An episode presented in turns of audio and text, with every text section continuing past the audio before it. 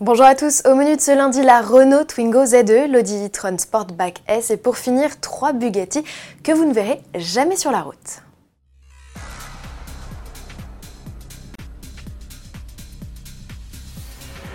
On en parle depuis quelques jours, le projet se concrétise enfin. Voici la première Twingo 100% électrique. C'est la petite sœur de la Zoé et à ce titre, les deux modèles partagent la même mécanique. On retrouve sous le plancher de coffre de la mini citadine un bloc de 60 kW, l'équivalent de 82 chevaux, alimenté par une batterie de 22 kWh située, elle, sous le siège avant. Pensée dès sa conception en version zéro émission à l'échappement, la Twingo Z2 reste une propulsion donc avec un excellent rayon de braquage. Comment différencier ce modèle des autres versions de la gamme? Revue de détail avec le reporter d'AutoPlus, Stéphane Martin. Alors extérieurement, il faut un œil averti pour distinguer cette Twingo Z2 100% électrique de ses équivalentes thermiques.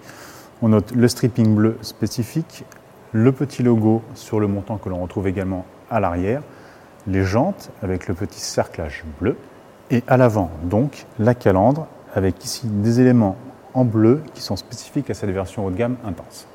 Cette Twingo Z2 reprend quasi à l'identique l'habitacle d'une Twingo classique on retrouve donc le même espace à bord, notamment aux places arrière et à l'avant. On retrouve ici l'écran tactile de 7 pouces propre aux versions haut de gamme intense que nous avons ici. Seule différence notable, la présence de ce levier de vitesse avec ici un mode B. B pour le système de régénération d'énergie au freinage que l'on peut adapter dans cette Twingo selon trois modes. Autonomie annoncée de cette Renault Twingo Z2, 180 km selon le nouveau cycle WLTP ou 215 km avec le mode éco enclenché. En usage strictement urbain, la mini citadine peut parcourir jusqu'à 250 km, ce qui reste assez limité comparé à certaines rivales. Le lancement de la Twingo électrique est prévu en octobre 2020. Les tarifs seront annoncés à ce moment-là. En attendant, elle sera à découvrir au Salon de Genève. Sur le stand Audi, aux côtés de la nouvelle A3, on découvrira en Suisse une e-tron Sportback S. Cette déclinaison embarque non pas deux, mais trois moteurs, une première sur un modèle de grande série. Un bloc de 169 chevaux se charge d'entraîner l'essieu avant, tandis que deux moteurs de 133 chevaux chacun s'occupent des roues arrière.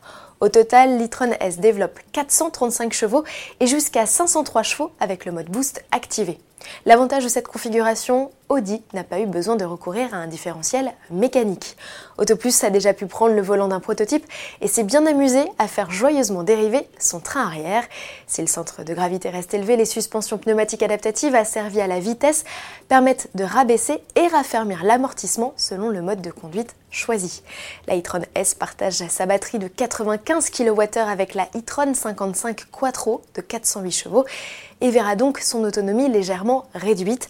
Quant aux performances avec un 0 à 100 en 4 secondes 5, notre essayeur n'a pas été collé au siège comparé à un modèle X Performance et son chrono de 2 secondes 9 sur le même exercice. Le lancement de la e-tron S Sportback est prévu au printemps. Avant de se quitter, petit détour au cœur du bureau de design Bugatti. Le constructeur de Molsheim a ouvert ses portes à nos confrères de Sport Auto pour leur présenter en avant-première la nouvelle Bugatti du Salon de Genève. Mais pas que. La firme a également révélé trois concepts abandonnés. La plus aboutie, puisqu'elle a atteint le stade de maquette, c'est l'Atlantique, mise au point en 2015 et qui devait être révélée au Salon de Genève 2016. C'est dire son aboutissement.